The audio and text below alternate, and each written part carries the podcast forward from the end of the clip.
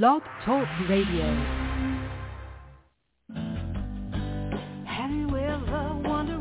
Welcome to Mind Shifters Radio with the Forgiveness Doctor, Dr. Michael Ryce. I'm Jeanie Ryce, your co-host. We also have co-hosts Dr. Tim Hayes and Michelle Bechette. We will share with you the wisdom of the first century Aramaic internal process of forgiveness. We offer tools and support five days a week. We will support you in building a solid foundation within yourself to live in pure love, in Aramaic, Rachma.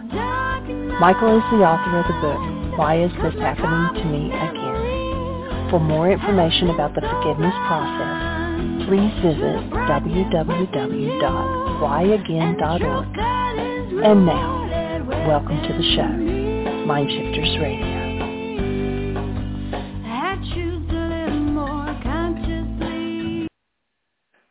Welcome to Mind Shifters Radio. I'm Tim Hayes. I'm your host for the first hour. And today is Thursday, July 6th, 2023. And as always, we're grateful to everyone who's choos- choosing to join us here today, whether you're listening live or through the archives, as we spend another couple of hours teaching and supporting people in using some of the most powerful, effective, efficient, and accessible tools I've ever encountered. These tools are available absolutely free through the tireless efforts of Dr. Michael and Jeanie Ryce on the website at whyagain.org. If you go to that website and click on the two words that say Start Here in the upper left-hand corner, it will take you to a page where you can download and read Chapter 24 of Dr. Michael Ryce's book, his book is titled Why Is This Happening to Me Again? And that chapter of that book contains a narrative description and explanation of the primary tool in this work. That tool is called the Reality Management Worksheet, sometimes called the Reality Management Wake-Up Sheet.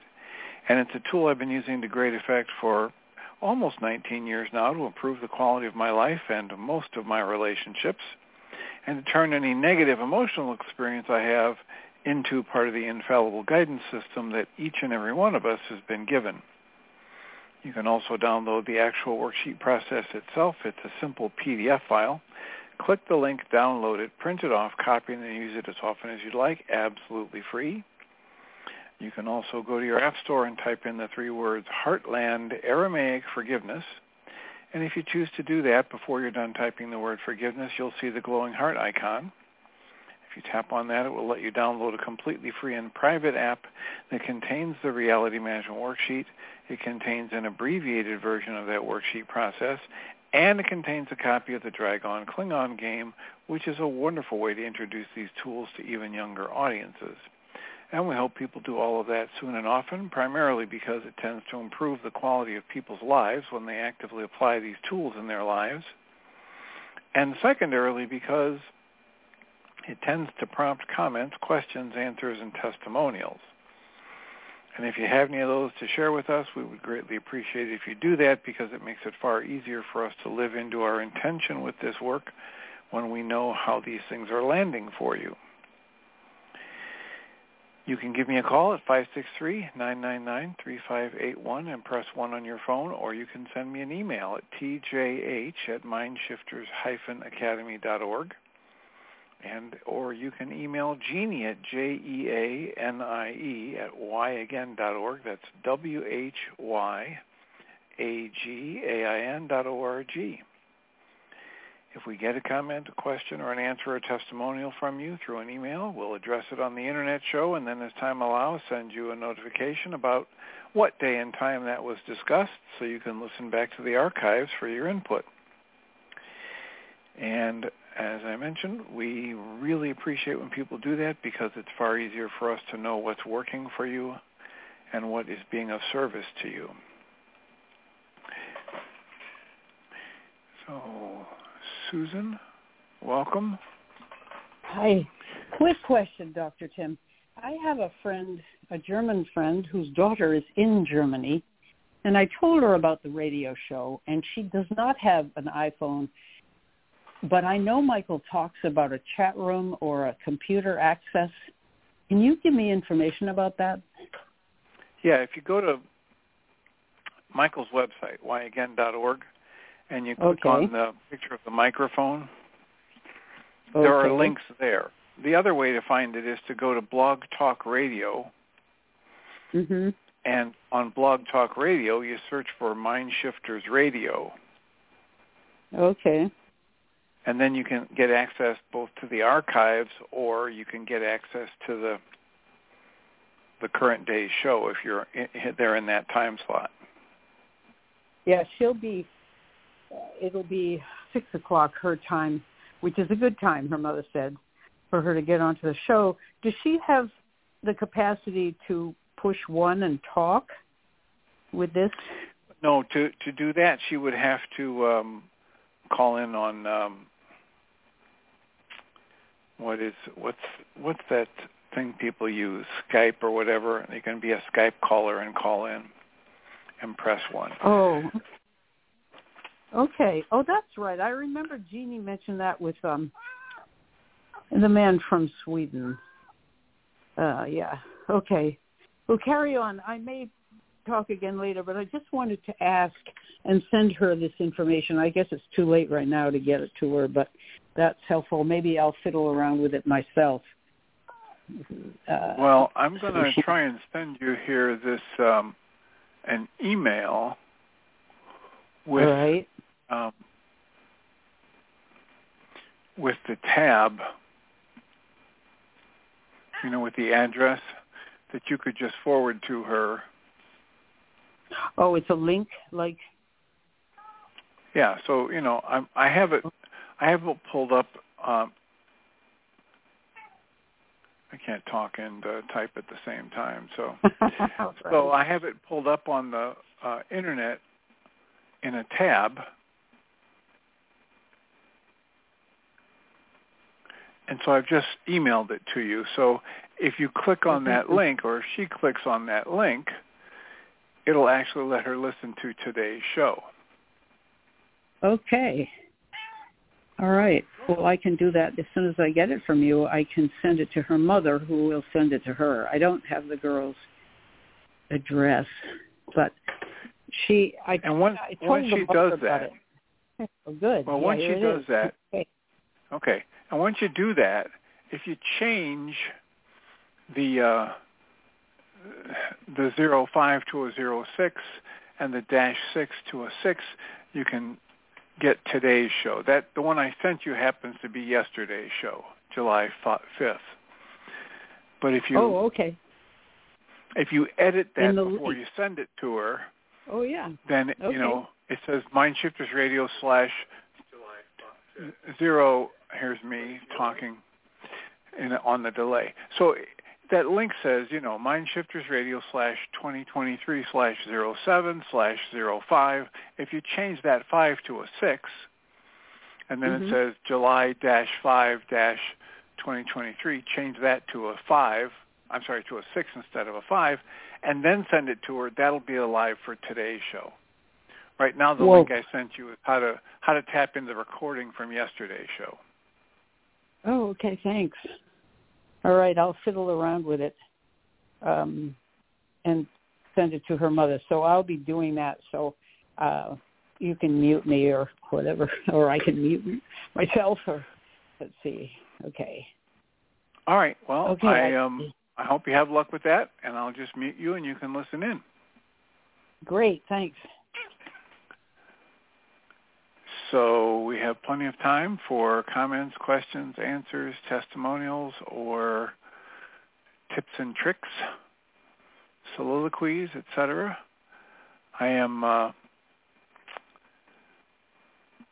I'm experiencing some technical difficulties with Mindshifters Radio. I can't get in the chat room, so my apologies if you're listening and you're trying to get in the chat room and send a message.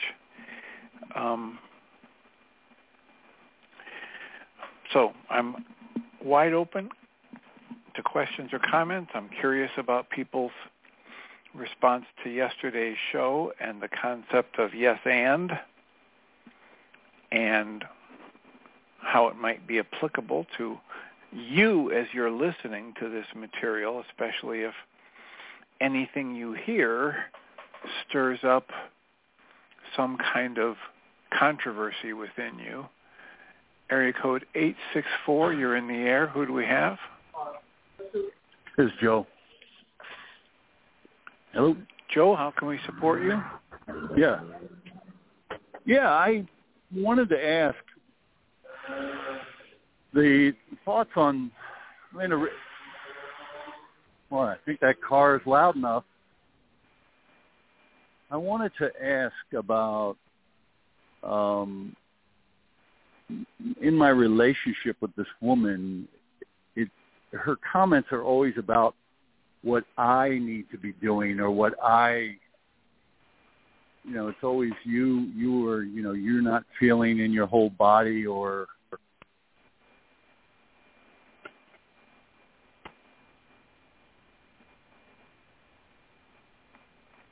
Are you there?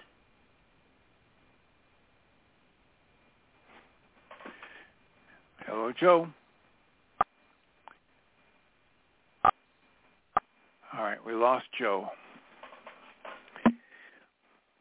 On the odd chance or the off chance that Joe might be able to hear this or call back in or be listening through the internet and calling at the same time, here's the the only response I might give to that is when I'm in a situation with somebody and they want to tell me everything I need to be doing differently, let's see if since Joe came back on, we'll turn on his microphone. Joe, are you there? Yes, thank you. Yeah, can you hear me? I, yes. You want to try this again? Okay. Yes, please. So you had a question and you were saying you're in a relationship with someone who keeps telling you what you need to change. Yeah, yeah, the things that I need to work on and it's kind of it's annoying at first it's annoying, but then it's then it's for me it I kind of look at it and say, okay, based on the fact that I'm, you know, a mirror basically a mirror image of of who she is and we're all connected. I mean, having her point out these things, it's not all bad, but it's like I, I sometimes feel, I feel like saying, well, how about if you just say, you know, talk about yourself and what. Okay, so what so to begin what, with, go ahead. Yeah.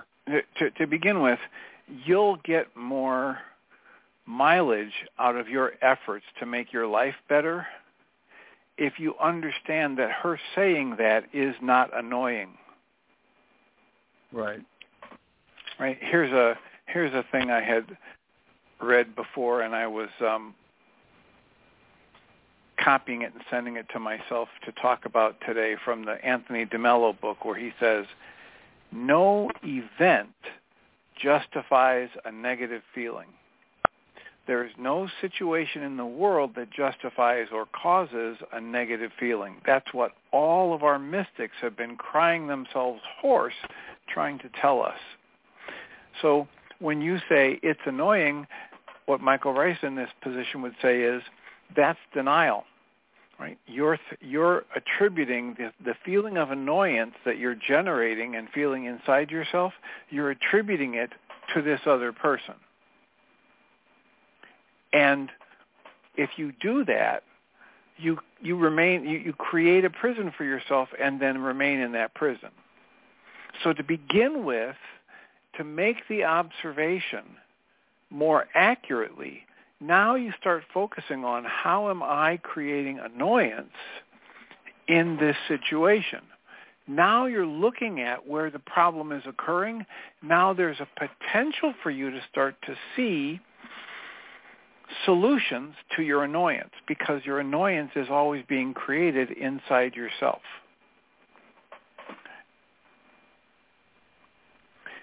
Yeah. So does no, that make sense? Yeah. Just, just to begin there. No, no, that that's it. Uh, that's I agree with that. It's it's just, and I and I have reached the point where when it's when she when she starts to do it, or when I start to feel or hear her diagnosis, I I have accepted it and want to understand what and how it can benefit me. and what I can learn from it. Does that make sense? Yes, right. As long as you're turning the focus inside yourself, and, right. and you start to right. catch it when your when your thoughts say, "Geez, this is annoying," and you catch it and begin with saying, "Okay, how am I generating this feeling of annoyance? What am I doing within me to create the feeling of annoyance?"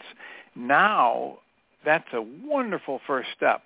And then, if you want to take the next few steps, you would pull out one of my, Dr. Michael Ryce's reality management worksheets, and you can start with, you know, one B, the feeling. I'm annoyed. I have annoyance. Yeah. Yep. And Yeah. then and then you can back into the worksheet and say, you know, what's the goal that is not getting met that's in the thoughts that are creating the emotions of annoyance. Well, what's my thought that's creating this annoyance?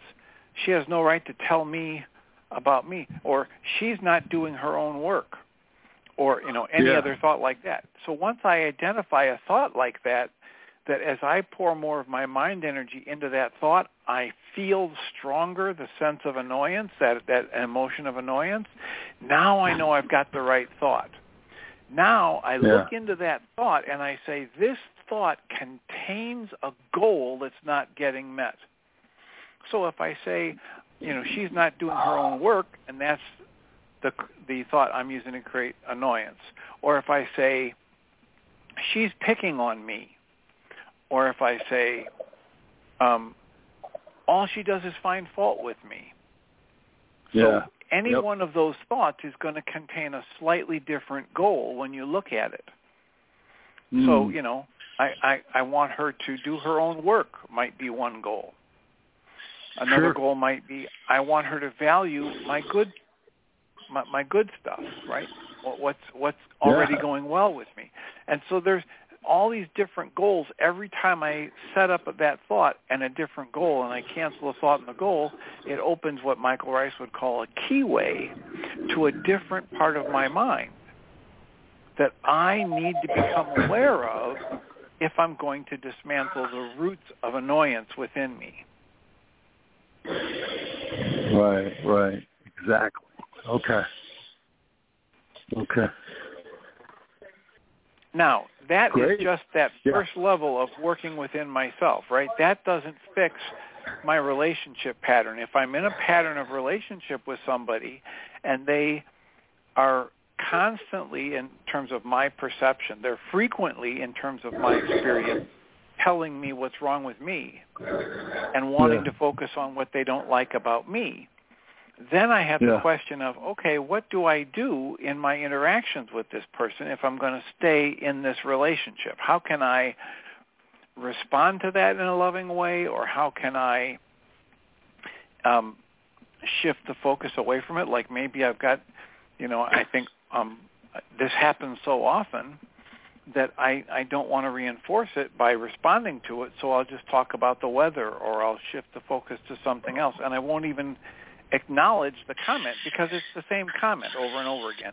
So that's Right. for you to decide in your interactions with that person, and the guidelines that we offer are is it loving? Is it gentle? Is it respectful? Is it honoring? Does it come from the place in you where you're tapping into what you value about this person and sitting in those feelings that get generated when you focus on what you appreciate about this person?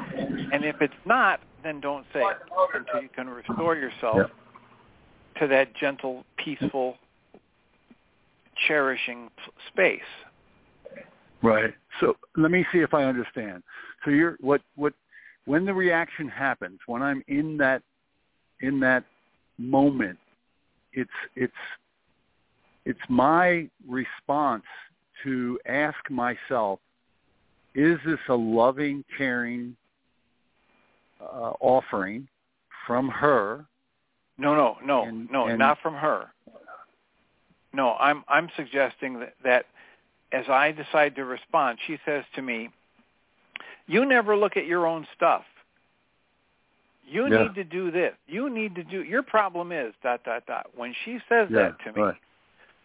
The Yeah. first thing I want to do is when I become aware of this energy of annoyance, this emotion of annoyance, I want to take a breath and turn the focus inside and ask myself, how am I creating this emotion of annoyance? Breathe and soften with that nice, long, slow exhale. I might also ask myself, if that doesn't tap me into it, I might ask the question, what am I making it mean that she's telling me this or asking me this question? And that might shine the light on the goal I have and the goal I need to cancel Yeah. and the worksheet I might do on that. That's one level of it. The next level of now I'm I'm I'm here in the real world with another human being, either on the phone with me or face to face, and they have said something and I need to respond to it. This is where I'm saying I take another breath and get centered and I ask myself, is what I'm about to say to this person coming from the place in me that cherishes them, that sees their highest and ah. best, Right. Okay. right? Okay. The ancient Aramaic my term okay. for humility, the meaning for the word humility is not to grovel in the dirt as though you're less than somebody. It's this ability to look for and see the highest and best in another person, and then despite whatever's coming out of them, even if there's anger or grief or insult or attack coming out of them, I choose to cooperate only with their highest and best. So is what I'm about to say in response to the person that tells me I never do this and that or I'm always this and that or I'm wrong here or there, is the response I'm about to make gentle, respectful, honoring of them. Does that make sense? Right. Okay. Yes. Yes. I, I see. Okay. So let me feed it back then. It's it's a, if if the when the irritation occurs, it's my why why am I considering this an irritation? And how are you creating the emotion of irritation Yeah. within yourself Right. in response to this? Right. And or what are you making this mean? right. Because when when you Right. when you interpret it as meaning something for which irritation seems to be the appropriate response, what is that meaning? Right. And and to forgive or to go through the worksheet to look at the goal that I've set up to end up with that with that result is to let go of it, forgive myself or Not forgive yourself, but to dismantle the energies within you just right. that lead you to feeling the irritation. hmm Because in this work, the word Right. forgive is not equated to pardoning or letting off the hook. It's equated to dismantling and getting rid of. Right. You don't want to get rid of yourself. Right. You don't want to get rid of the other person. You want to get rid of the energies Mhm. within you that are less than love.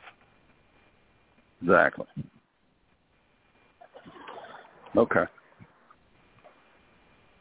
Very good. Yes.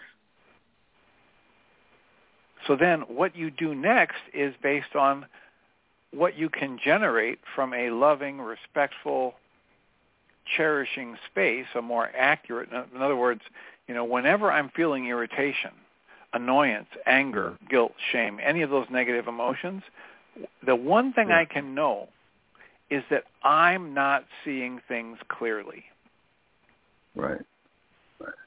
My mind is telling me I'm right and the world around me is wrong. Right. Right? What I've been trained to think is when I have anger, the more angry I am, the more right I know I am, and the the more wrong the other people are. And as Guy Finley Yeah. says, my anger never tells me that I'm right. It tells me I don't know what rightness is in that moment when I'm experiencing anger. Yep. And we talk about if you interview a trial attorney and you ask her, what state of mind do you want the witness for the opposing side to be in when you cross-examine them? Do you want them Mm. to feel calm and safe and secure? The attorney, and she'll, she'll tell you, no, I don't want them feeling calm and safe and secure. And you'll say, well, what do you want? Them? I want them in anger or fear. Why? Because that's when Mm. they make mistakes. Right. Now, if if that's the way this trial attorney makes her living, and she's spent years of training and has years of on-the-job experience to tell her this is how it works best. I can look at that and say, "Oh yeah, but that's just a special situation that only happens when people are on the jury stand and being cross-examined by the other side."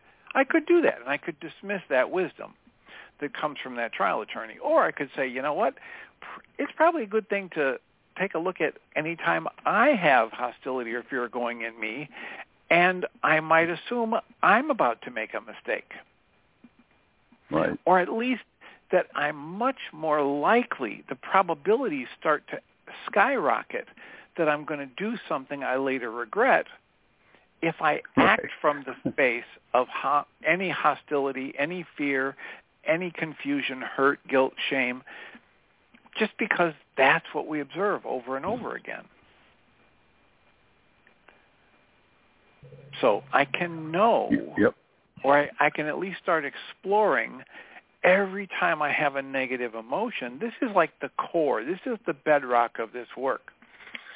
I Right. take a breath, I turn the focus inside me, and I say, if I'm in pain, something about my Yep. thinking is in error. My perceptions Right. are off. Michael Ryce would say, I'm driving down the mountain road and my lights just went out in my car and it's a complete pitch black, moonless, starless night. What do you do if you're driving the car and the lights go out?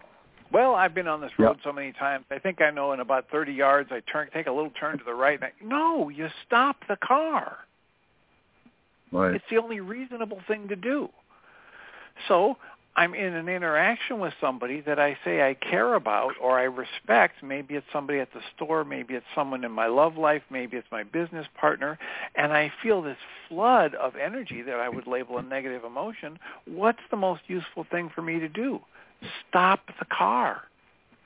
Yeah. Don't keep thinking down that path. Don't say anything yet until I get the lights back on. And how, what, what are the lights coming back on? In this work, the lights coming back on are me getting back in touch with my true nature as love, getting to the rooted center of my being and taking an action from there. That's the ancient definition for faith.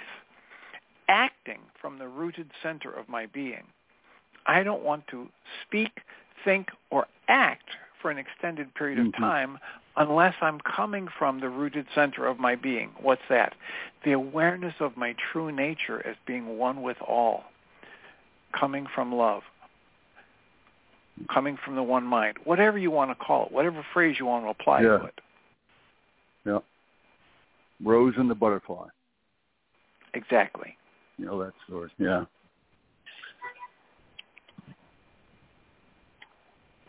And so to to go back over any any time it really is the trigger or it's kind of an overused word for me. No, it really is any time let's, that you re- let's, let's, let's clear this up. I- I'm so, so I'm glad you used that word trigger, right? Because in Yeah, my yeah. work with people, what I say is I'm not triggered. What I say is I have chosen an interpretation for what's unfolding Mm. Yeah. that is in resonance with negative energies that I'm carrying with me. And So this this dynamic that we call getting triggered, you know, if I if I say, "Oh, you triggered me," or "That situation triggered me," I'm still saying I'm a victim. Can you hear me, Joe? I don't know if Joe is driving, or are you there, Joe? You're still on the on the switchboard. So just to clear this up, the idea that I say I'm triggered, my way of Hmm. thinking says I'm still a victim if I say that you triggered me Yeah, or this yeah. situation triggered me. right. But when I recognize that I only I only make things mean what I choose them to mean. Right. And so I don't talk about getting triggered anymore. I talk about I chose this interpretation for that situation or that interaction or that event. And when I do and I pour my mind energy into that situation, I make it mean that. If it's in resonance with I'm going to mute you, Joe, because uh, the background noise is so loud. If the interpretation that I choose is on the same frequency that it's in resonance with negative emotions or trauma energies that I brought with me into this situation, then they get activated. I'm adding energy to them. How? By pouring my mind energy into this interpretation. I had a gentleman come see me. He was in his 50s. He was a he was a former Marine, and he had a 20-something daughter who had a, a, a rage problem, and so uh, she was banging on the door one night when he was trying to sleep, and she she wouldn't listen to him. He had the door locked because he knew of the rage problem.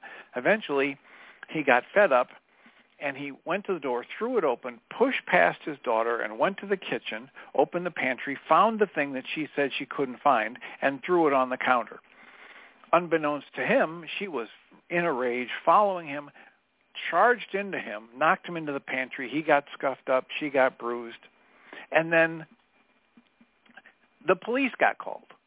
So he decided to take the fall for his 20-something daughter because he knew she had some emotional issues and she wouldn't. So he let himself get arrested. He let himself get processed and charged and whatnot. And then he came for help in therapy. And we were talking about this, how it's all an inside job.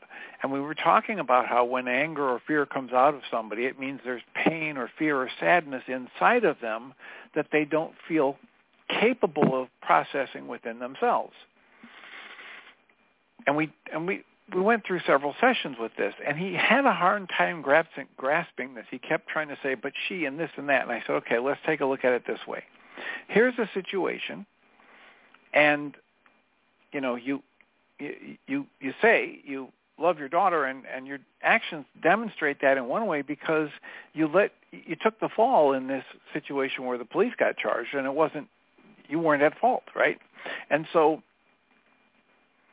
what would happen if you're there and we, and we recognize that when anger and swearing and yelling and name calling and insults come out of a person, it means there's pain, fear, or sadness inside of them that they don't feel capable of managing inside. He goes, okay, I get that. I said, all right, so let's say that you are laying in bed one night, you've got to get up early the next morning, and you're trying to sleep, and all of a sudden you get awakened because there's some really loud noise in the hallway, and you call out from your bed, hey, knock it off, I'm trying to sleep. And then the noise continues until you get up and you throw open your bedroom door and you see your daughter lying on the floor, writhing in pain in the hallway. Would you scream at her, knock it off, I'm trying to sleep? Well, this Marine came halfway out of his chair in anger at me, saying, I love my daughter. I would never do that. And I said, okay, good. Please don't hit me. Sit back down. Relax. He goes, what's your point? I said, all right, look at it this way. The same situation. You're in bed. You're asleep. And there's this noise coming that wakes you, and it's her banging on the door, yelling at you and blaming you for this, that, and the other thing you get up and you recognize my daughter has pain, fear, or sadness in her that she can't manage. I love this young woman. I open the door and I say, honey, honey, please, what's going on? How can I help you? Do you think if you put that interpretation on her yelling, at, pounding at the door and calling you names, that she's in pain and she needs your help, do you think that would create a different interaction between you and your daughter? After three or four repetitions of that, he finally started to let it sink in. So here's the same outside event. But if he puts the interpretation on it, this so-and-so disrespectful, you know, person and I don't no, my needs don't count and she's just, you know, nitpicking. And if I put that interpretation on my daughter banging on the door, then I generate upset or rage within me. If I put the interpretation of my daughter banging on the door, calling me names and yelling and screaming that she's in some intense emotional discomfort, pain, fear, or sadness that she can't handle, I generate an entirely different response. This is the kind of example I use to let people know why I don't talk about getting triggered. I talk to people about what interpretation have they created and placed on the outside events the other thing I mention here is that when we talk about the way of mastery, there's an entire lesson titled All Events Are Neutral. And they're neutral, and the way of mastery points out, and yet my thoughts about them are not neutral. The interpretations I place on them are not neutral. I'm turning the mic back on, Joe, to see if you're still there. Yeah, yeah. Is this making sense? Still there. Yeah, it's it, it yeah. I it absolutely. I I I, I always always benefit from the phone calls to you or Michael and um it's Course in Miracles. Uh, you know, I'm never upset for the reason I think. Absolutely. It's, it's just a, it's right. just really that pausing consideration. It's of, the bottom uh, line observation and, and number ten that that says if I have a negative thought active in my mind about myself or somebody else, or a negative emotion active in my mind, I can instantly know three things. Number one, it's a lie or based in a falsehood. Number two, it's an old tape playing. It's not about the present moment situation. It never is. Insert the Course in Miracles. I'm never upset for the reason I think I am. And the third thing I can know instantly is if I sit here spinning in thought about it, if I speak or take an action from it, I'm just going to make my situation worse. I can't yep. improve my life situation when I sit and spin with negative thoughts or take an action, an action from them. It's akin to throwing garbage on the buffet table right before dinner. It doesn't enhance the dining experience. That's it. Thank you. Got to run. All right. Take care. Thank you. I, I will. Uh, I didn't need to mute Joe. He hung up. So comments, questions, answers, testimonials. Um, I don't recall talking to Joe before, but the voice sounded somewhat familiar. So, thoughts, uh, comments. I um, I dipped my toe in with Joe on the call about what I was going to read today or come back to and recite. Um,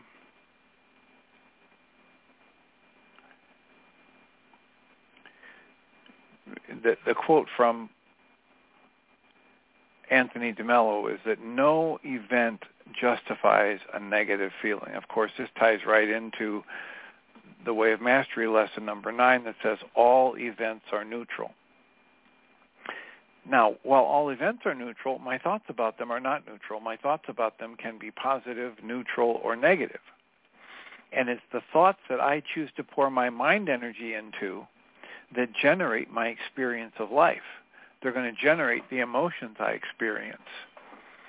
And so when I look at this work with Anthony DeMello, and he says here are these four steps. And the first one is acknowledge the upset. Right? Don't this is just like the Diederik Wolzak work where he says step 1 don't minimize, acknowledge you're having a negative response to something identify those negative feelings in the Anthony DeMello work. First step, identify the negative feelings. Understand that they are in you is step two. Understand. This is exactly the same step with Diederik Wolzak's work. Understand I'm creating this inside me.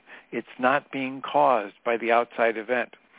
It might get resonated into activity by the interpretation I'm placing on the outside event, but the outside event is independent of what I'm creating inside of me. The third step from Anthony DeMello's work is do not see these negative emotions within you as part of you, as a part of the essence of you. These things come and go. You as an essence, as a consciousness, as an entity, do not come and go. And then the fourth step in the Anthony DeMello four-step process is to understand that when I change in here and what I'm experiencing inside me, and with Michael Ryce's work taught in when I cancel the goal that's active in that, I begin to understand that as I change in here, everything changes. You, you want to see different things? Change the looker. Don't change what you're looking at. Change what is looking. Change the filter that you choose. Change the interpretation is another way to say it. Anthony DeMello quote that I read yesterday is, we see people and things not as they are, but as we are. That's why when two people, three people, seven people look at something, you can get two, three, or seven different views of it. We see things the way we are.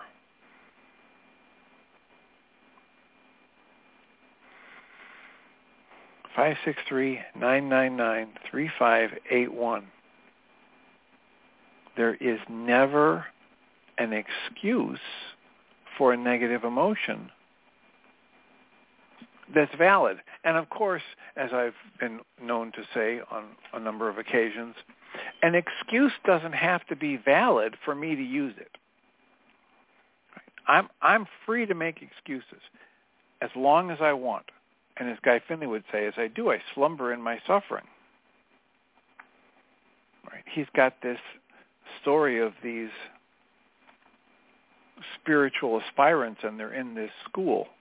And the whole point of it of the training is to be able to find a way to get um, across the bog of darkness and despair to the island because on the island is this one fruit and when you eat it you get enlightened. At least you know you're enlightened enough that you graduate from the school. And all of these aspirants all these students are going to classes and doing workouts and studying this and that, meditating and and, and making forays into the swamp, and they're always thinking, and and no one can figure out how to get across. And then this one student does, and he had you know some roommates, and some of the roommates were like, "Oh, congratulations!" And one was like, "You cheated." And he goes, "No, I didn't cheat." And he says, "Ah, come on, you got to show me. I, I know there's some secret." He says, oh, "Listen, I'll be happy to take you out and show you." But it's not cheating. So they go out together, and of course it's always dark in the bog and at night, and it's always this the the, the bog of darkness and despair. And they start walking, and the guy says, "Here, just step out onto this muck with me." And and to, to his surprise, his friend doesn't sink, so he gets his courage up and he takes a couple steps. And his friend says, "See, that's it. Just keep going." And his friend steps out in front of him three or four steps, and our aspirant starts to sink. And he calls out to his friend, "Help! You got to help me! I can't do this." And he says, and his friend says, "Reach into your backpack and throw some of those things out of there." He says, "What backpack?" He says, "You know that backpack you've got that's full of excuses." He says, "I don't have any excuses. This is just too dark. This is sucking me down. I've got no hope. You've cheated, and you've got more than I do." And you, and his friend says, those are just excuses. And if you maintain and hold on to your the, the ancient, it's not ancient, but this quote that is, if you argue for your limitations, they are yours. It's the same thing, the same wisdom across all these different teachings. In the way of mastery, it says, you know, um, I say unto you, anger is never justified. And then he follows that up and he says, it does not mean you will not experience it. But stop fooling yourself into believing that there's some validity to it. Right? The self, the, the acronym for SIM, that, uh, sin that I find most useful, self-induced nonsense. I create this experience within me by the interpretations I choose and place on these neutral life events. And then, because of the training of my conditioning, of my family and my culture, I, I listen to my mind to tell me that it's everyone and everything outside of me that's causing my upset. It's only, always, and forever an inside job. So I can throw an interpretation on any outside event that leaves me feeling anger. Right? I can I can get a call from uh, the, the lottery board saying, you know, hey Tim, you just won twenty five million dollars, and I can generate anger. Say, hey, I saw on the news tonight it was forty seven million. Were you trying to cheat me? I can I can get furious.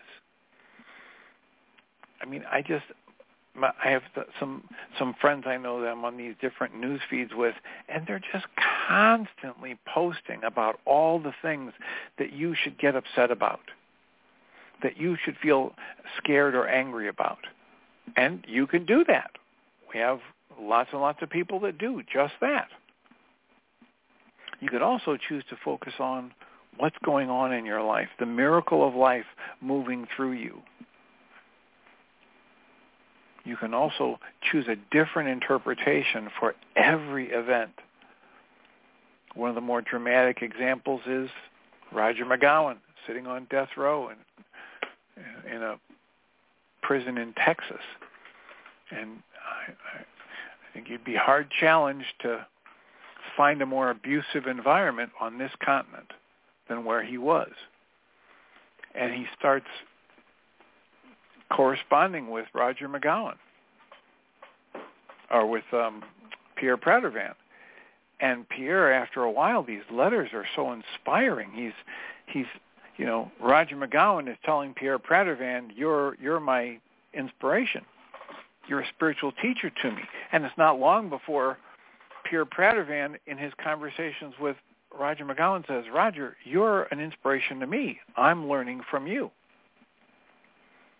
And Pierre says, you know what? I can't keep this to myself. What's that what this human being is doing in this severely abusive environment is so remarkable. I have to share it with the world. So Pierre decides to collect some of these correspondences and publish them in a book. And in the beginning of the book, right, this this is a a book that Pierre published in 2009 this is a, a gentleman who's on death row for a crime he didn't commit in a six foot by six foot by ten foot cell. And in the introduction, here are five points that Pierre distilled from the letters and correspondences with Roger McGowan. The first one is, love is the fundamental law of the universe. This from a guy on death row in, in an abusive environment. Love is the reply to every situation. It's our reason for existing. It's the essence of what we are. Love is easy. Hate is the difficult role to play. That's the first point he makes. The next point he makes is everything that happens in life is an opportunity to learn. Life is a school of higher learning. The next thing he writes is we can refuse to be victims and take total responsibility for our lives. This from a guy in death row for a crime he didn't commit. The second part of that statement is even happiness is a choice to be made, whatever the circumstances of one's existence. The next point he makes is God, infinite love, provides a field of infinite possibilities so that each of us can create a life that is perfect for us, even if you're stuck in a situation as intense as death row in a prison. The last point he makes is, everyone creates their own reality, essentially through their way of looking at and interpreting events people, and situations. This is the same truth. This is the same truth as the bottom line observations that say what happens to me and around me in my life is nowhere near as important as how I choose to interpret and respond to it.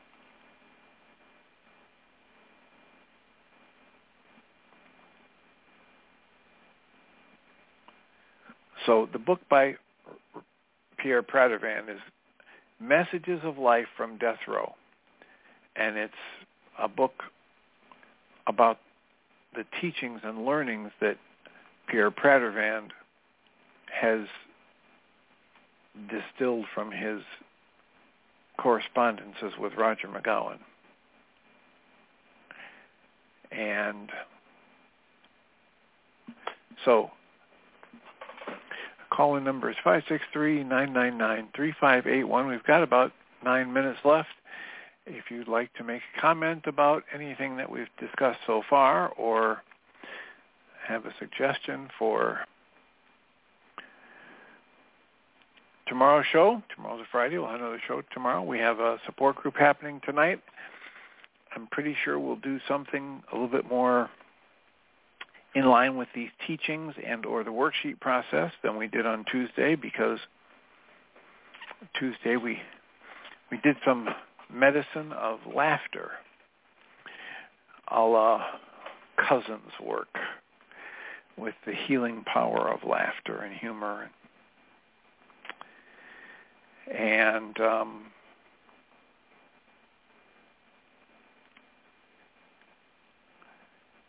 I was um, thinking, if nobody raised a hand, that today I would go back into the book Walk in the Physical. And um,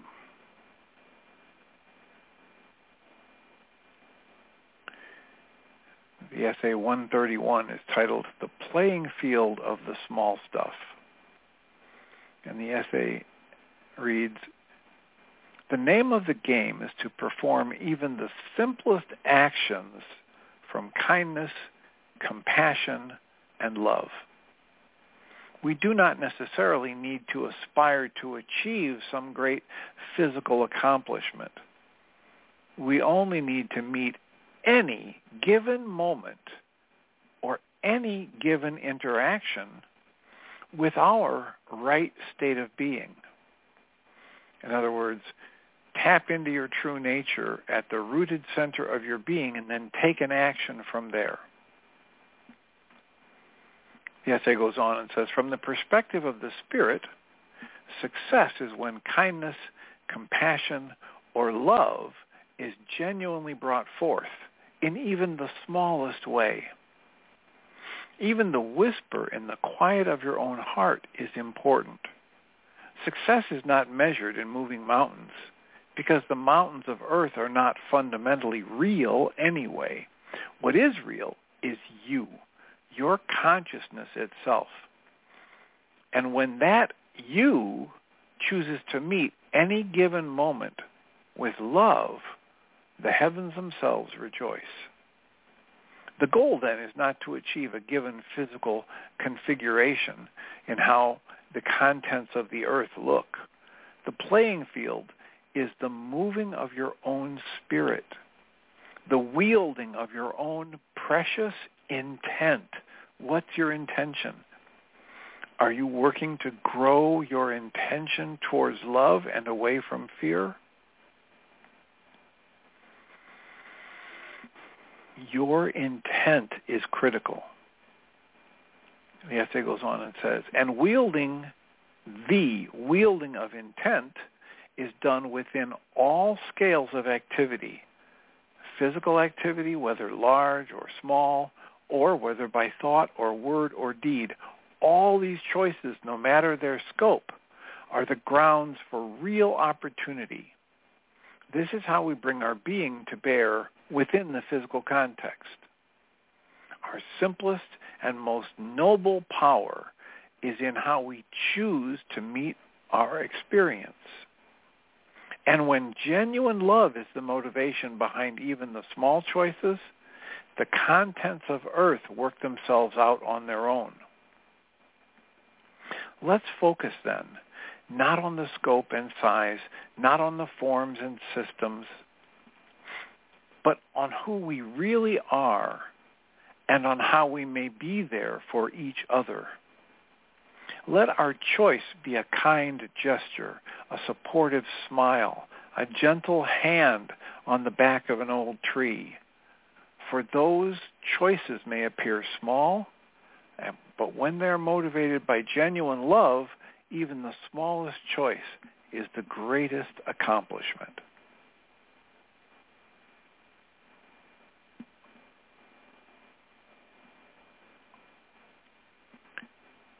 The last thing I'll read today is working past the assumption of the objective material world.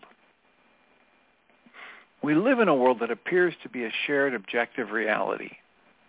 In that world, if someone goes to some place and sees something, they can report that something back to you, and you can gain knowledge about it secondhand. We often assume that the same is true for the larger reality. Reality is ultimately consciousness-based, not objective material world-based. So the nature of the experience of any given individual can be significantly different than that of another. In fact, there are two different experiences happening entirely. This is true even in our local world, where two people experience the same physical event in their own unique ways and often quite differently. But that truth is even more apparent in other reality systems. Many of these other reality systems are instantaneously responsive to the personal nature and the intent of the individual. The, quote, objects, close quotes, reported from those environments then are often more a reflection of the individual and their beliefs than they are of the actuality itself. In order to pursue understanding of the larger reality then, we need to be willing to let go of the many physical assumptions that we hold so dear.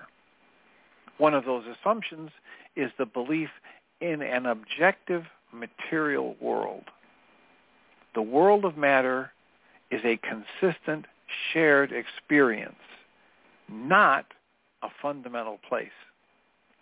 What is truly present is not the matter, but consciousness itself. Consciousness itself is having the deep dream of matter.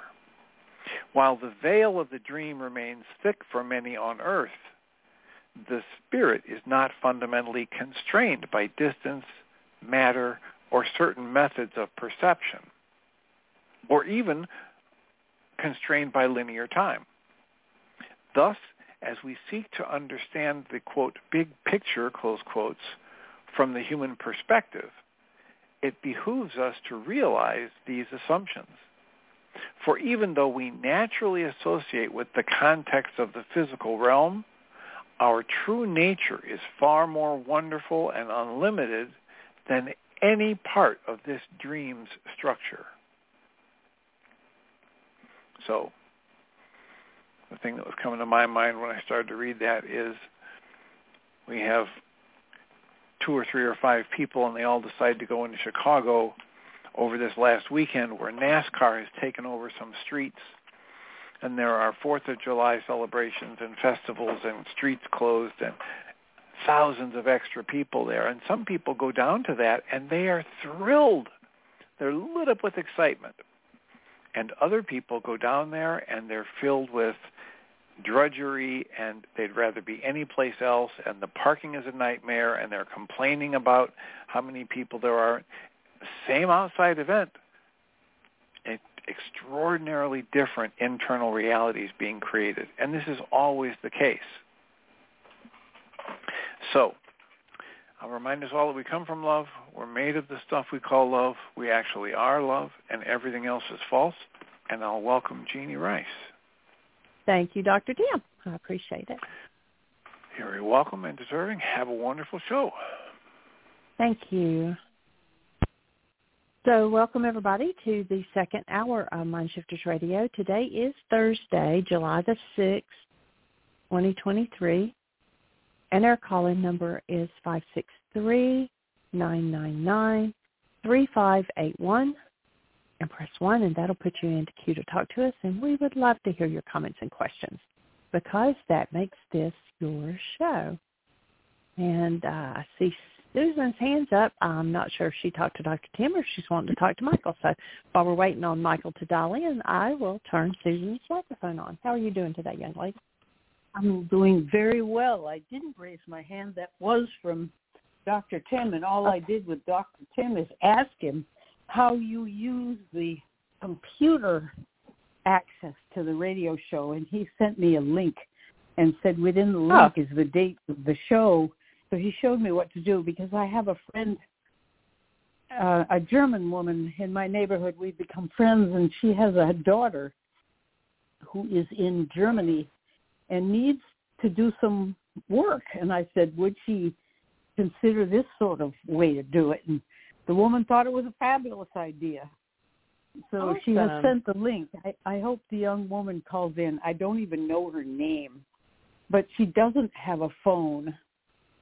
She has a ah. computer. She has a phone, but it's not the kind that she could call in the way All over. do.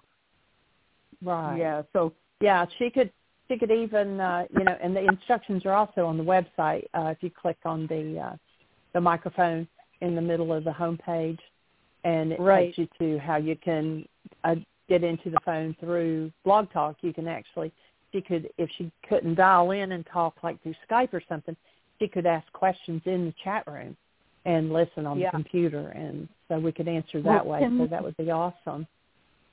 Tim told me that too, he, um, but he did finally send me a direct link, which I sent to her mother and said, send it right now because uh, the radio show has just started. And It's six o'clock her time in Germany.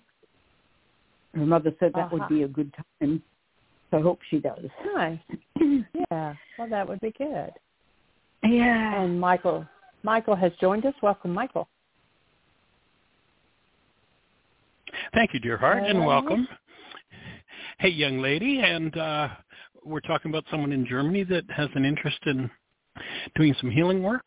I there's a woman who who runs in the park, and I see her often, and we we've gotten to talking about real stuff. Thank goodness. Right. so she said she's terribly worried about her daughter. Daughter moved here to live with her during the pandemic. She lost a job in Germany. She's 32 years old, and she lived with her parents for a while, but really wanted to go back to a group of friends she had in Germany. But when she got Right. back to Germany, the the friends had dispersed, married, paired up, gone out, and she's without a job and she's depressed. And I just thought, Hmm. boy, radio show, and the mother loved the idea. So I called Dr. Tim to get. Cause she doesn't have a phone the way we do. She has a phone, but she would have to come in on her computer. So Je- Jeanie was telling me how to get the website and do that. Right. And also let her know that the book is in German. I don't know if she speaks English well, but if not, the book is on the website free in German as well. I'll tell her that she's fluent in English, but you know, having it in German might be might be great because she's originally German. You know, having it in your native tongue. Yeah, that's actually something that we tell people when they're doing the worksheets if their uh, native language is some other language. It was actually a German woman that we discovered that with because um, Hmm. she had an issue of being um, in poverty all the time, and um, Mm-hmm. she's actually out of her body now. But she, uh, we told her, you know, well, the issue started when you were in Germany, and so why don't you do your worksheet in German? And she had a major breakthrough. And actually, when she passed away, um, I would think that she's close to being a millionaire, wouldn't you, Michael? I think oh a couple times God, over. Yep. Wow. Yep. So it made a difference because it was a different vibration. And I'll Yeah. send you the link for the German book too, direct link. Oh, that's wonderful. Thank you. Excellent. I'll forward it right cool. to So the how are things? How are things unfolding for you? You've been doing some heavy duty work the last day or two. Well, or you year or know, two. I have been. All right. Just latest Lifetime or two. All right. Things are good, in in spite of some insights, which, uh, you know, insights sound awful, but it's such a relief to get them rather than suppress them. Yes. So, uh, you know, I think a really important key, especially when people are unwilling to look at things, is to recognize that anything you embrace in your true nature will always be a benefit, will always be a gift, no matter how horrific the experience might have been. Once it's transformed by the presence of love, you know, actual present love, and that's of course one of the skills that needs to be developed to do the work, then everything is a gift. The whole, you know, every aspect of life becomes a gift at that point. Mm. And if there's something that doesn't look like it's a gift yet, it's because it hasn't been embraced in love. Yeah, there's a there's an interesting story about a, a man in the dream in the scriptures, you'll recall, and he's wrestling with a, a an angel, a gift. Right. And mm-hmm. he doesn't want he's not going to let go till he gets the gift. He stays with it, stays with it, stays with it, stays with it. And that's what needs to happen with these issues that you know, I mean, I can have an inkling of something that I need to deal with and if I'm eating the sad diet, you know, I I smoke pot or, you know, drink alcohol or do my, you know, drugs that shut down vitality, then I'm going to I might hang out with that issue for decades. Mm. and then when I finally decide to shift and go to the, the next level of vitality, the vitality required to open that aspect of what I, that gift is, that's when I can open it and receive it. But otherwise, if if one stays in resistance, no, no, no, I don't want to. brings to mind a song when we were kids and the melody line or the main line in it, the soldier under General Custer. And the song goes, please, Mr. Custer, I don't want to go. in the background, if you remember that song, the the refrain is forward, ho. It's like we're going. And he's like, please, no. so everything's a gift, ultimately. Mm. But if we count on perception, oh man, we can give anything. We can give anything all kinds of horrific attributes. Yeah. Because of the horrific things in ourselves we haven't worked through, haven't owned yet. That is so true. And I don't quite know how to accept what has hit me about all this work is that I aligned myself with my mother against my sister. I became my mother, my my my power Your person, power person type yep. mother against my sister. And I have talked to her about the realization of this right now, but I said to my sister, you know, you tell me that you had a terrible time at school and you were bullied a lot for being a crybaby, which of course made you cry more, or, you know, that's using the old language, but she chose right. to cry more. And I said, but Joe, I wasn't nice to you when we were little. I was very critical of you. I was jealous of you. I wanted to strangle you. Talk about the same words I used the other day. Um, yes don't you remember? And she said, you know, we we had such good times too, which we did. I used to t- make up stories and tell her stories, and whenever my parents weren't around, we were friends. But when my parents came, my mother came around, we were enemies, and it was instantaneous. But I said, so notice those... that's a powerful clue. That's a powerful clue. Because what I hear you saying is, remember the three levels of behavior related to the power person dynamic. When there's little or no stress, I'll do whatever I did to get along with my power person. Mm-hmm. When stress yeah. starts to build, I'll do what I did to resist and survive.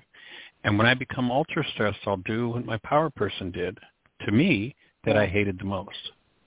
Uh-huh. So you just acknowledged that what your power person did to you in the fact that you passed it on to your sister. Yeah, and I did. what that would imply is that when your parents were around, probably especially mom, then there were all kinds of goals active in your mind, probably in order to stay safe or be accepted or be what people call loved. And so when mom and or dad showed up, those goals were activated, and that's what kicked in the power person dynamic toward your sister. Mm-hmm. So yep. it would be wise to do worksheets looking at what all those goals might have been with your power person and doing worksheets to get rid of those goals because remember that once a goal is set in the mind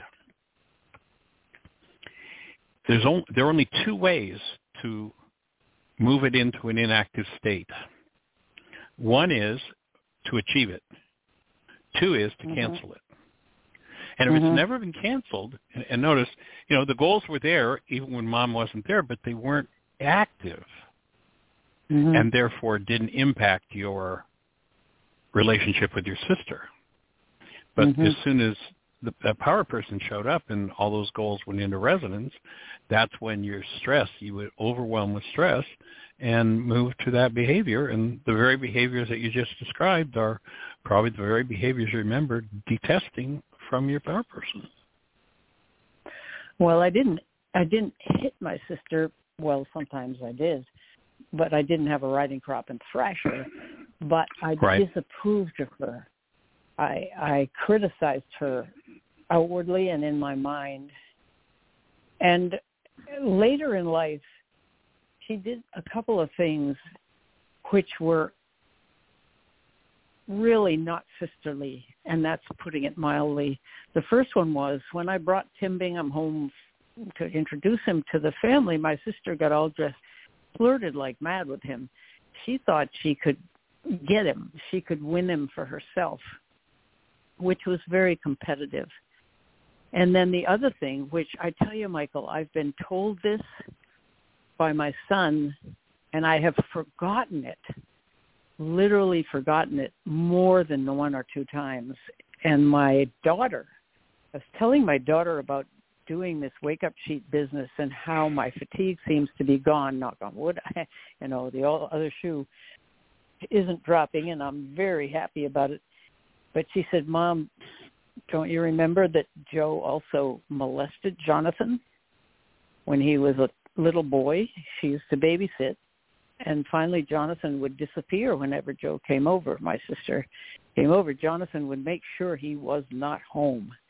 And it was mm. only this, this year that he told me that she did that.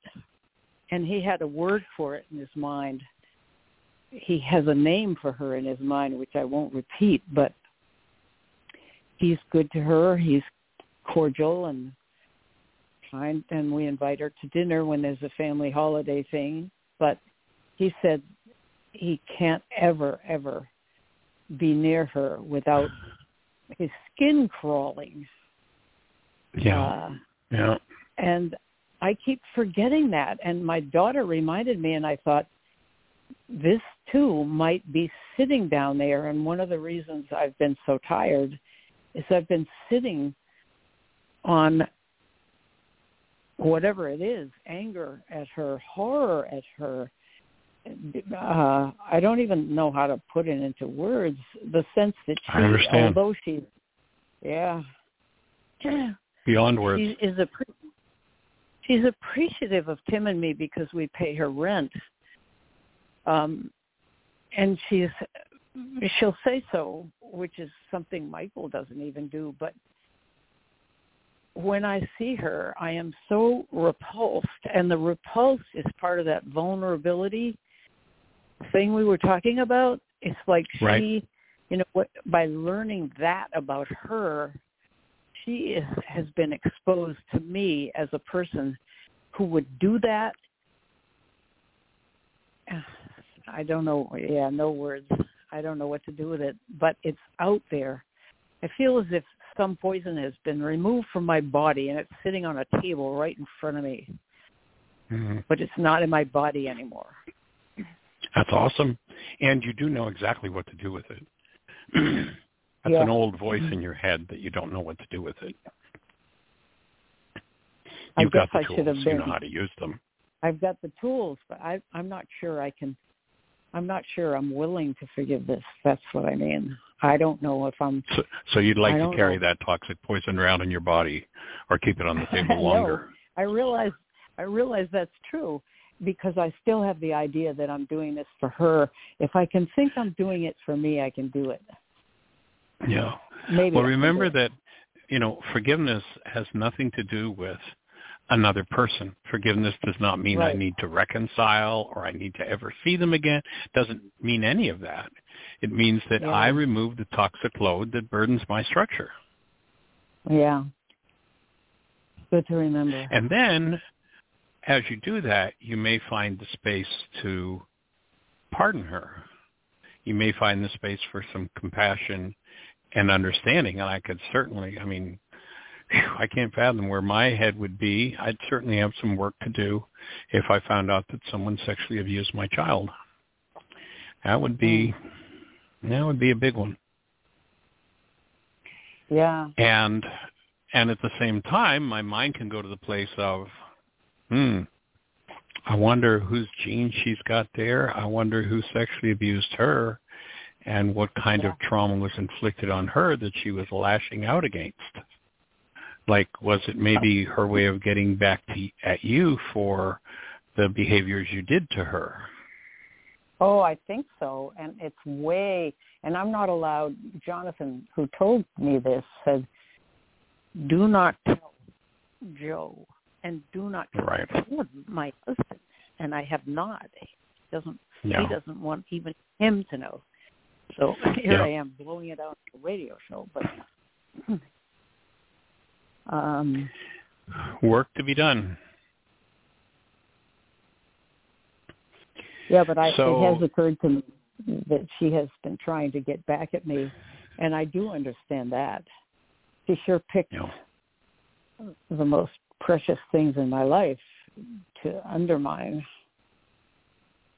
Do you Uh, suppose anyway. that with the behavior you just acknowledged that you did toward her, that you undermined some of the most precious things in her life, like her soul? Yeah, definitely. And she doesn't even acknowledge it. She says, "Oh, Sue, you didn't do Yeah. anything." I mean, that was nothing to Yeah. compared to being at school. Yeah. Yeah. Big stuff to open. Mm. Your son is 40, Fifty, almost fifty. 50? Oh, he just, I think he's turning 50 in December. Yeah, Hmm. 1972. Yeah, he's December 28th, 1972. Just So a he's kid. 50. Just a kid, I know. he is. He's doing a lot of work too. We have good talks. I pull out the tools uh, undercover.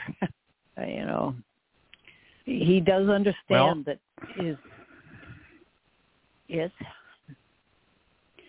Go ahead.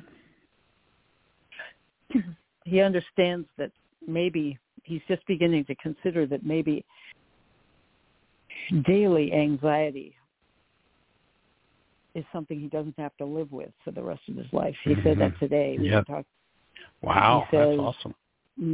Maybe I don't have to think that it is locked in because I inherited it from my dad. Right. Uh, and I've told him about DNA and how you can clear that, and he likes the scientific language. And I also have said, I don't have that anxiety anymore, and I had it in spades ever since I was a teenager, waking up in a near panic every day, unable to eat, going to school with great anxiety, free floating, not necessarily nervous about any particular thing. I didn't talk to anybody about it because back then you just thought that's the way it is. That's life. Yeah. Have But you I done any said- worksheets on that specifically? On which? What you just spoke about, how you, from the time being in teenager, you get up with this angst. Mm. Well, that's I've gotten rid of it. Is that what you mean? Because right, I, I started it. doing wake up. Yes. Yes. So and I my, told my Jonathan suggestion I don't have that anymore. So I said, right. he said, how did you get rid of it? And I said, well, I've been using Michael Ryce's tools. And I, I think they are the ticket. They've been the ticket for me to be well. I just don't get Yeah. that feeling anymore. Yeah. And he said, wow. So my suggestion would be, my suggestion would be would be to take it to the next level Mhm. and do some worksheets on the teenager who would get up with that kind of anxiety going. And you'll probably uncover a whole different level. And my s- my intuitive hit, and the reason I pursued this, is that this is part of why you don't sleep. And when you clean that up, you'll probably sleep like a baby. Well, I'll definitely do it because I would like to sleep Yeah, like a baby. yeah, that that would be really, really awesome. You mean you're thinking For that sure. I just shoved it into the unconscious and it's sitting in there bothering me at night? Yes, well, who would want to go to sleep if I know that when I wake up in the morning I'm going to have all this crap in my face, and it's going to be Uh-huh. another horrific day? Why would I go to sleep when that's what I'm going to look at? I would say that's a pretty significant piece of your puzzle, Mm. even though it goes back a half century or more yeah. to when you were a Okay. teenager. Mhm. The other thought that comes when you're talking about Jonathan, he has shared with you directly that your sister sexually abused him. Yeah. So then I would open the conversation with him about another level of insight that you've had around that issue and how it's impacted you and that you know if he doesn't deal with that unconscious dynamic and that's probably a, a major piece of the root. I mean the the pain the rage the violation the fear the hatred the trepidation. I mean the list goes on with people you know that i've heard from who've been sexually abused. The terror. And if he just folded that away as a kid, like, what do I do with this? I can't even tell anybody. He, you say he just told you in the last year. Mhm. Yeah. So what do you suppose he's been carrying around with him? And how do you suppose that's going to reflect in his perceptual mind? So I'd open the conversation with him and offer to sit down and do a worksheet with him. Can you? My mind is going on tilt. Could you? How would we frame that out? How would I frame it out with him? I'm going to write this Well- down because I can't imagine approaching him with that like that. But why not? Well, I could easily see. Gee, remember, Jonathan, when you shared with me that you were sexually abused by my sister? Well, that came up for me. I've been working on. I've been. I've had all this stuff going on, this anxiety. I haven't been sleeping, and I had this drop in energy. And when I started to look, when I was guided to look, that's what I found in me. And since I've been looking at it and processing through it with worksheets, you know, I mean, the fact that I could hardly move for a good part of every day in the last, I don't know how long, uh, that's been lifted. It's gone physiologically. mhm. And so that he's opened the door with you of, gee, I can now imagine that maybe I could live my life without anxiety. Jonathan, do you suppose that, you know, and do you know what age it was that that happened? His age, uh, age four to six, about. It was Hmm. ongoing. So what do you suppose a child of four or to six does with that kind of assault? And then the other no side of it, and I've I've worked with, and this may be something else that opens up. I've worked with a number of people who've been sexually abused, and there was an aspect of them that enjoyed it. And then there's oh, the yeah. guilt of, oh, you know, how terrible am I? So mm-hmm. What do you suppose somebody who carries that kind of a thorn in their mind yeah. for 45 years, what, what do you suppose it does to them? And he could be Yeah. totally free of that, totally and completely.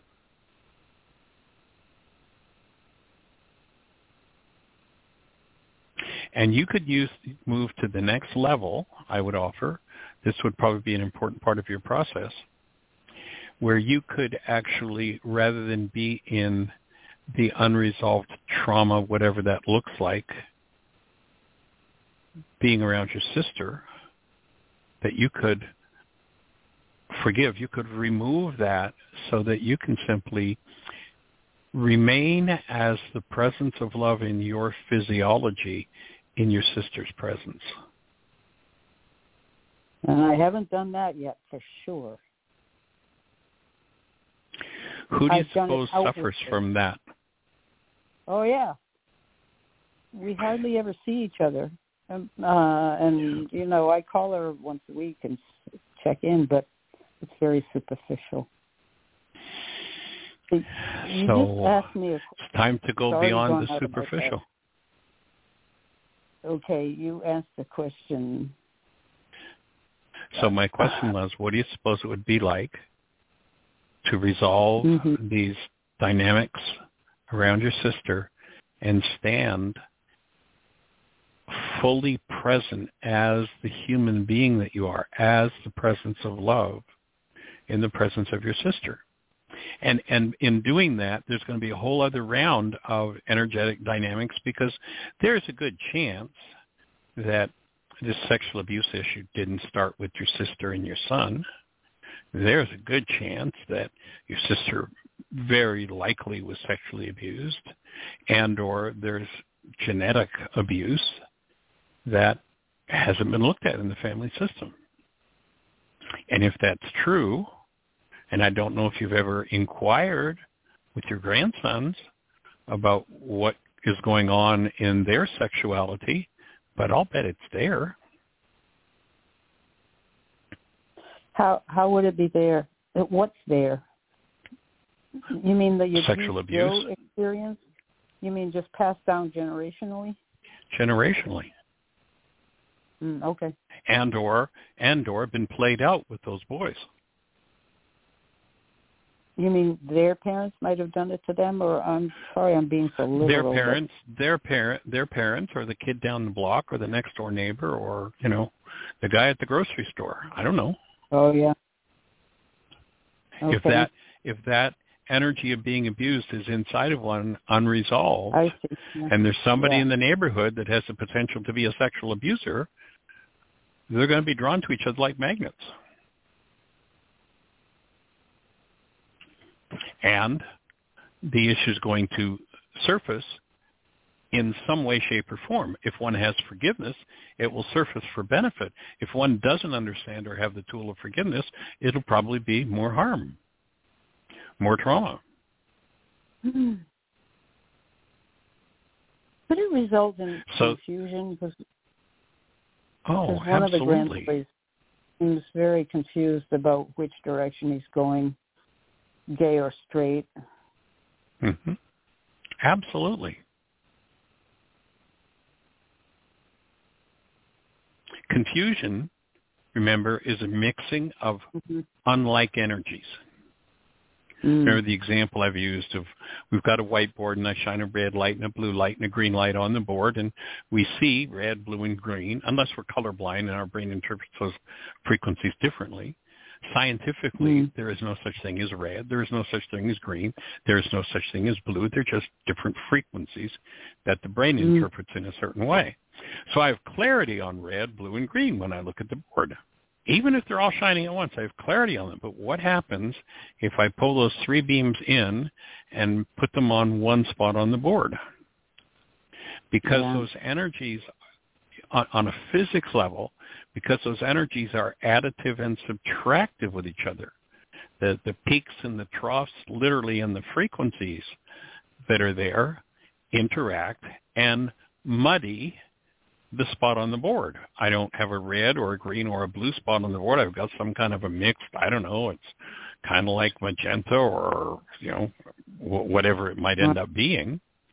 And that would be confusion. That's the mental equivalent of confusion. When you bring frequencies together that are not matching, then they'll interfere with each other, and that interference would look like the muddy spot on the board where the lights are shining, or it looks like the confusion in the mind. And when there's confusion, especially if there's emotional trauma attached to the confusion, my take would be that's going to be one of the first things that knocks out the spiritual faculties and knocks out the soul and knocks out choice. And then one becomes vulnerable to all kinds of crazy things in the culture.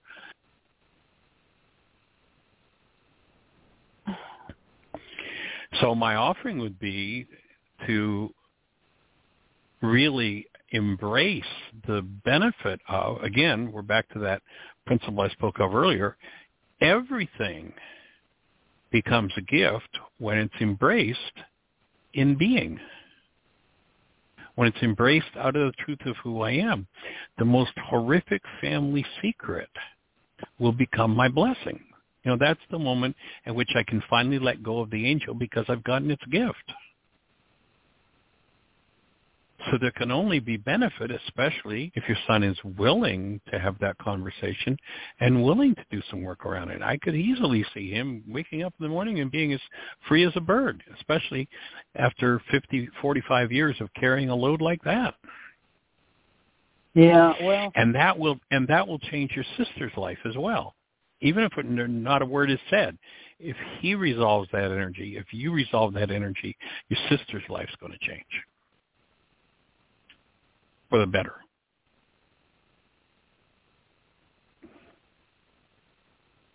I'm going to stick with that thought, even though I have another thought about another source of Jonathan's anxiety. But this is one of them. I guess I would say. Yeah. And I was thinking good. Good about, chance it's not singular. Oh yeah. Okay. When you look at, you know, if you just look back go to your childhood and look at all of the adults in your experience, your field of experience as a kid, mom, dad, mom and dad's grandma and grandpa, each mm. side, uncles, aunts on each side, cousins, just kind of survey mm. that whole group. And how much trauma do you suppose collectively they were carrying. Yeah. And and whatever that quantity is, how much insight and knowledge do you suppose any one of them had in how to resolve it? If they had no mm. tools and no insight on how to resolve it, it just became trauma within the household that got passed on to the children. Mm like as sure as night follows day. Yeah. You know, and I'm talking right down to the point where the conception of a child. If, you know, either a man or a woman have been sexually abused, later happily married but have never resolved that sexual abuse and here they are in an intimate position conceiving a child guess what part of the starting point of that conception is for that child's form? It's that unresolved yeah. trauma resonance. And who had the tools to look at it or deal with any of it? You know perhaps separate out this conversation and share it with Jonathan. I mean, you know, and I'd be delighted to support the conversation if you need some assistance with it. Because it can only benefit him, his son. You know, I don't know if he's married, his wife or former wife, whoever the mother of the child is. Who who in the family system knows how to resolve any of this? Is there anybody when you were a kid that you could imagine could even have talked about it or thought about it in any healing way? That kind of an issue? No. No, not at all. right. There were no so, work. There was no scope for talking about anything like that. Right. There was only the the cultural message that for most people goes something like this. Sex is dirty. Save it for the one you love. right. That's the culture. Uh-huh. And, you know, it's I, I once I wrote a poem once called Sex is Obscene. And you look at in this culture people will sit their child down in front of the most vile, violent movie, murder, slaughter, torture, sexual abuse, will allow them to do that. But to think about looking at a naked body? Oh my God. So the very thing that virtually, uh, it would be unusual for a grandparent not to want grandchildren. And yet, most grandparents can't fathom that their children actually have sex. That's the insanity of sex in this culture. Yeah. And there's only one way to resolve it, and that's through forgiveness. Otherwise, it just, you know, I mean, look at the aberrant sexuality that's going on all around the world, all around the culture. And it's crazy. You know, I mean, there are places where people engage in certain sexual practices and they're going to be killed for it. And in this mm. country, they're being censured for it and destroyed for it. When what needs to happen is all of the trauma and insanity. I remember having a conversation with someone around sexuality issues, and they became so distraught they actually hung up the phone in the middle of the conversation. I'm saying, wait, we're just opening a space. There's something here to do. Hung up the phone in the middle of the conversation more than once. Wow. Why does that happen? Because there's so much unresolved energy around those dynamics. And yeah. sooner or later somebody has to open the conversation. Somebody has to look at the truth behind it all and start to clean it up. Because here we have people who will easily expose their children to the worst violences of the world, but would never imply to their children that they ever had sex or would never you know, to just think about their child actually engaging in sex is just like mm-hmm. beyond so many people. And yet it's I the had most a good wholesome, powerful, sweet, beautiful, wonderful thing in the world. I had a friend who had two daughters, and at one point she learned how you make a baby, and she comes home from school and says, "Dad, and mind you, this guy had two daughters. She said, "You did that twice." it's a yeah. funny story. Yeah.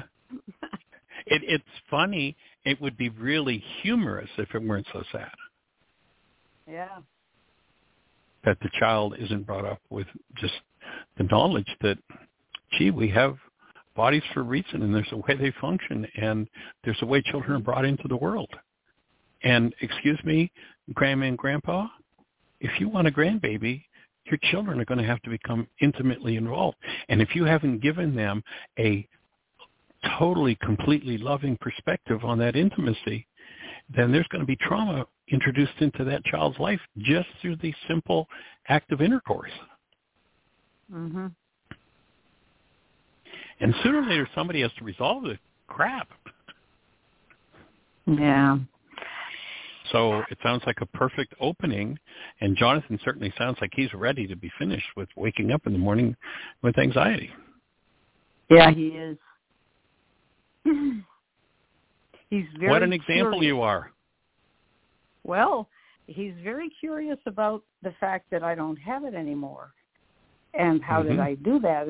well, I didn't do it, but I used some tools that really showed me what I was doing and somehow I got healed in the process. And so Uh, I it's not hear, not somehow. It's just it's as sure as night follows day. When you look at the goal that's involved in any trauma and you cancel it, the perceptual Mm. construct that is sourced in unresolved trauma is going to collapse into the root of that trauma. If love is present, that Mhm. trauma is going to be resolved. That's all. It's so Yeah. simple. I love how the course talks about. It. The course says it's so simple it cannot but fail to be completely understood. Denied, yes, but not ambiguous. And if you refuse it now, it will be because in your mind the cost was too high to cancel a goal. yeah, No, I'm going to hold Mhm. on to this to my grave. My, you'll have to pry it from my cold, dead fingers. Cancel that thought. but that's how people Yeah. hold on to their trauma. hmm Well, Jonathan often says, and Tim Bingham does too. He says, "I'm anxious, but I couldn't tell you what I'm anxious about. I'm just as free Right. floating. It's just in there." So, Yep. you know, to establish what the goal is or goals are that are inspiring this state, it's going to be well. Simple as ABC. I, Ah, I hope so. Yeah. Simple as ABC. So you tell me that you went to the grocery store and you started to walk into the grocery store and you just went into this terrible anxiety and you turned around and you got back in the car. Well, how are we going to find out what the goal was? Well, if you were walking to the grocery store and this terrible anxiety was aroused, if you were to look at or ask yourself, what would the ideal outcome here be? There's the goal. Oh, I would have loved to have just been able to, when that anxiety came up, take a gentle breath and go on to the grocery store and do my grocery shopping. Then cancel that goal. Remember that, you know, the Course talks about you've got to return your mind to the point where the trauma happened. But that's not a function of memory. You don't have to mm-hmm. figure it out. You don't have to go through the memory bank and find the terrible, dirty, awful, horrific thing that happened to you. It's a function of forgiveness. When you engage in forgiveness, automatically, I mean, think about it as a building. So there are all these building blocks called love and wonderment and drama and trauma within the structure. A building comes up out of the structure. The building at this moment is this anxiety while walking into the grocery store. It's based on the content in the mind. All I need to do is look at the ideal outcome in that situation. I've got my goal, and when I cancel it, that structure, that perceptual construct, will collapse in on itself, and bingo, there it is. Bingo. It's that simple. It's, it's just as simple as ABC. Now, the first time I do it, the first worksheet I do on that, I might only get one little nugget of what that's about. It might take doing 77 times 70 worksheets before I go into the full-blown memory Mm. that is accessed by forgiveness, before I've got the vitality to process through it. But it's as simple as ABC. Here I am in a circumstance. What is it?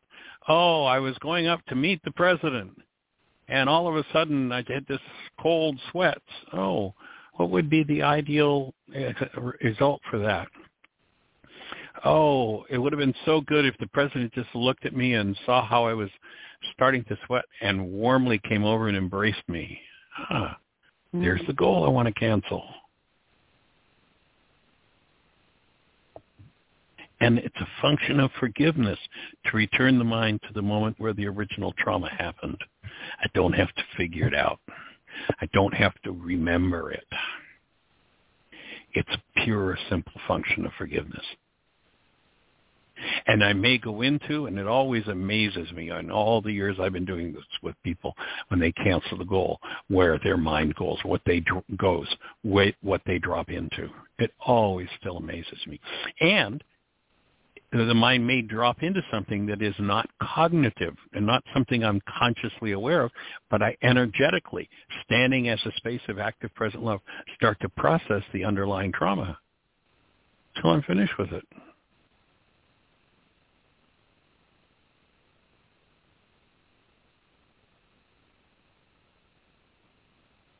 So what would the worksheet look like with Jonathan? Well, Jonathan, if you go back and remember that, I mean, you you talk about how this still impacts your life. You can't be around her without this coming up, coming up. If you Mhm. go back and just think about what it was like as a child to be touched inappropriately, if you committed, could have, you know, in your adult mind today, if you could have directed that child to say or do something, what would it have been? There's the Is gold there candle. still that? Say it you again. Mean, you mean establish an understandable goal for him Today. as if he were capable of it back then? What would he have said or Right. done? Yes. Okay. Yeah. So so Okay, when you good. were six and she did la la la whatever, if you'd have been able to say something or do something, hmm if there was an outcome that would have been helpful to you, what would it have been? And it might be, geez, I wish mom had walked in the room. It might be, I wish I could have screamed.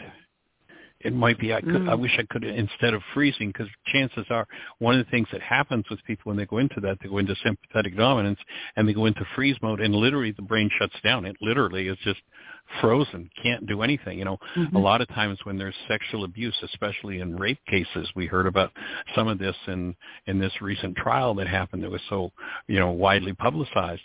Oftentimes, you know, the the um, rape culture will say, "Well, she didn't scream, therefore it must have been okay with her." No, buddy. Hmm. What happened is she went into sympathetic dominance, and one of the symptoms of sympathetic dominance is blood flow to the brain is cut off, and one goes into total, complete freeze mode.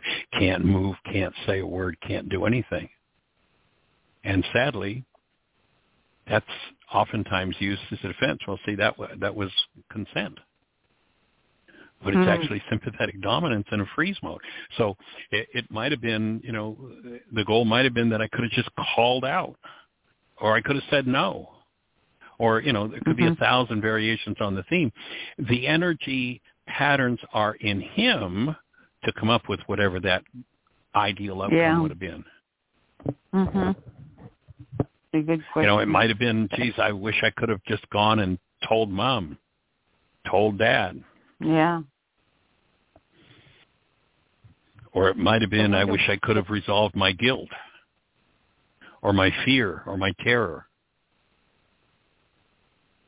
And that would be the starting point for him at 50 to start to dismantle the trauma from that event. Mm.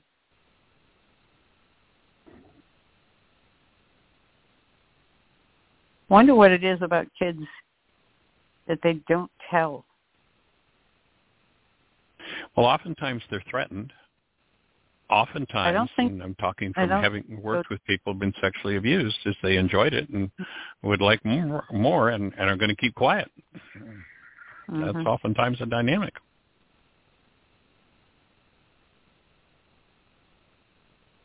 But somebody told them how bad they were and how dirty they were and, you know, what were all the superlatives that went along with it. And it's all, I mean, that's sown throughout the field of humanity. Men and women has been sown for centuries. And sooner or later, somebody's got to have the courage to open the genes, pun intended, and move that trauma out of, literally out of the genetic family heritage.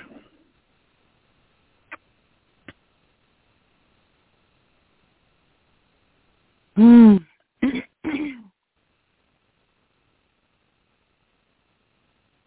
His way of dealing with it was when he learned she'd come over, he would just get out of the house. disappear. Yeah. And and that would be my offering would be that would be an expression of sympathetic dominance. There's the fear. And you know, in sympathetic dominance, most people become tongue tied, literally, because the brain, mm-hmm. you know, in order to go to, to survive, blood is shunted away from the brain. And so the brain can't even function, can't even, you know, can't even speak.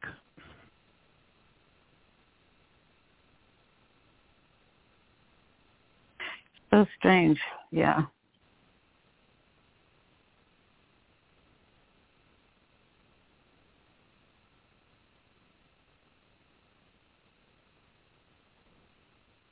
What's happening with your breath?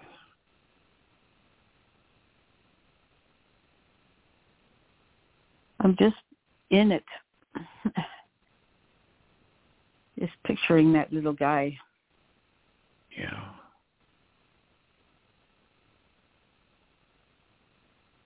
It's funny, he's always been very open to me about bodily things. Uh, one time he was upset because he was traveling to England with the boys choir and he, said, Mom, I think there's something wrong with me. I'm not like the, he got back from England, they had shared rooms. He said, I'm not like the other boys. And I said, what? And he said, oh, there's something wrong with me. And I said, what? And he said, well, my shape down there is different. And I said, oh, Jonathan, you're not circumcised. I bet they are. Circumcised, right? Yeah. Yeah, and I said, you That's a big deal for a lot of boys. Yeah, he said, you mean I'm the same as them? It's just that it's covered over with this skin. And I said, yep. And there's nothing wrong with you. And he was so relieved. He was throwing his body Yeah. around on the couch. Uh, he thought he was done for, but Yeah. he was. Let's see, he was probably ten or eleven by then. So, but he never mentioned this. Yeah.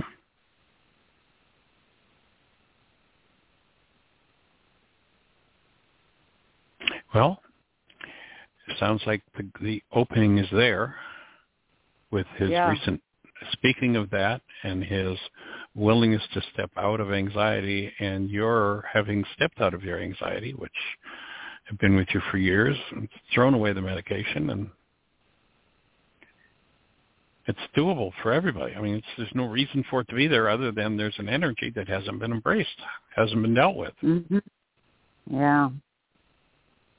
And you know, I, I I forget what the number of people are, but there are monstrous numbers of people who are just taking drugs every day to try and shut that off and not have to deal with it. You know, it's a, a Right. mechanical form of denial Mhm. That it is. to take to take the chemical that that just shuts down that function and of course when it shuts down that function it just shuts down a whole lot of other functions and they call those side effects rather than diseases the truth is every drug is a disease disguised as a cure period every drug Yeah.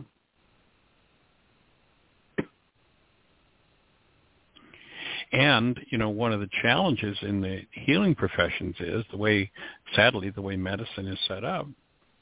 I mean, this conversation is one that someone who's getting ready for a surgery regarding something to do with sexuality, this is a conversation the doctor should be able to have with them. But the doctor's set up for, you know, I don't know what the numbers are, you know, a minute and 52 seconds or something, and you got a script and you're out of the office. Yeah. You know, where's the healing in that? We need to be putting healing alongside treatment.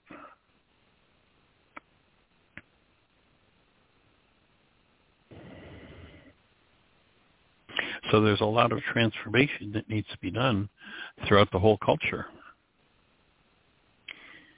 Because we are, I mean, this country spends in excess of 100% more than any other country in the world on disease care.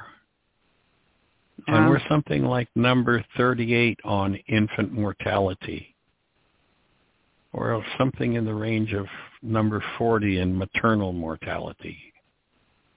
I forget what the number is, but it's astronomical where we are down list. We're behind, you know, some of the countries that you would think of, geez, they don't even qualify as third world countries.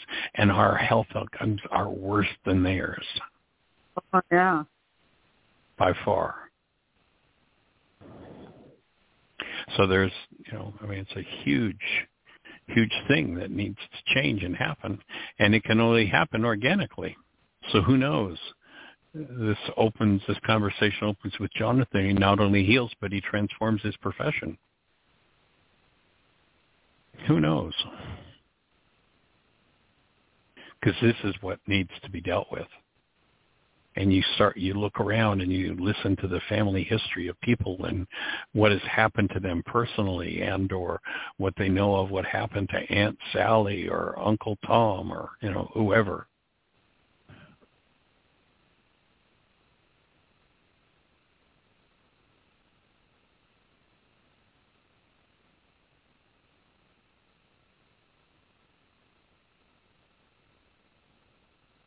It's a lot to be dealt with. Yeah. And it's time.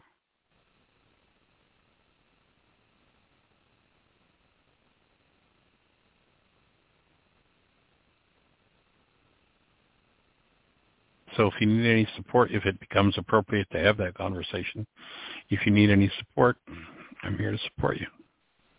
Thank you so much.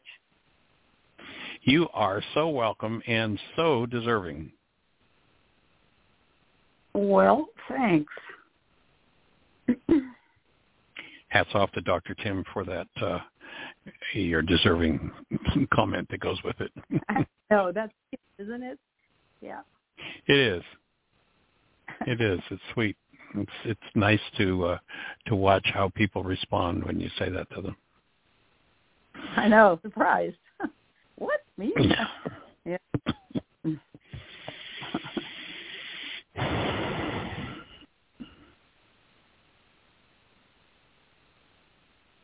So how about a mind shifter? Sure. I'll get out my my junk right here. All right, shoot.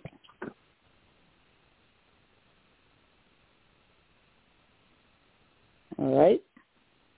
It's it's it just it just triggered a whole series of thoughts for me. It's interesting in this culture that you know the very topic we've been having for the last twenty or thirty minutes, and in the culture, people call that part of their bodies their junk. yeah, that's true. So it, it's safe and healing. Yep. And brings only joy to my family. Okay. When we have okay. honest when we have honest, intimate, and direct conversations. Oh, Michael, that's an easy one. Good. That's awesome. I don't think I don't think I'm going to have much to refute that with. Jonathan's been great that way. Catherine too. Now that she's left that husband that set up such restrictions on her. Yeah. Um, awesome. Um, well, it sounds like just yeah. a family structure to to take this whole principle to another level. You remember the the idea expressed in the course is that millions yet unborn will benefit from the work you do. Well, that's very. I'm willing. I'm willing for this to be the opening. Well, I hope so, and I can picture William and Charlie on Jonathan's side uh, benefiting very much. William seems in great shape, but you, you know there are things in everybody's life, and Charlie. Yes. Yep. Everybody's life. Yep. We're all in this together.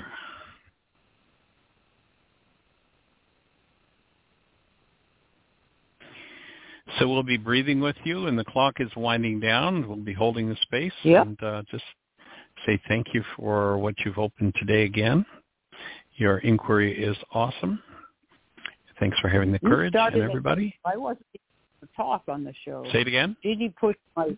I wasn't even going to talk on the show. She said, "Your hand was up during Tim. Is it still up?" She says, and of course, as soon as Jeanie invites me to talk, I'm off and running, and you do the Let's rest. go for it. there you go. Sweet. Awesome.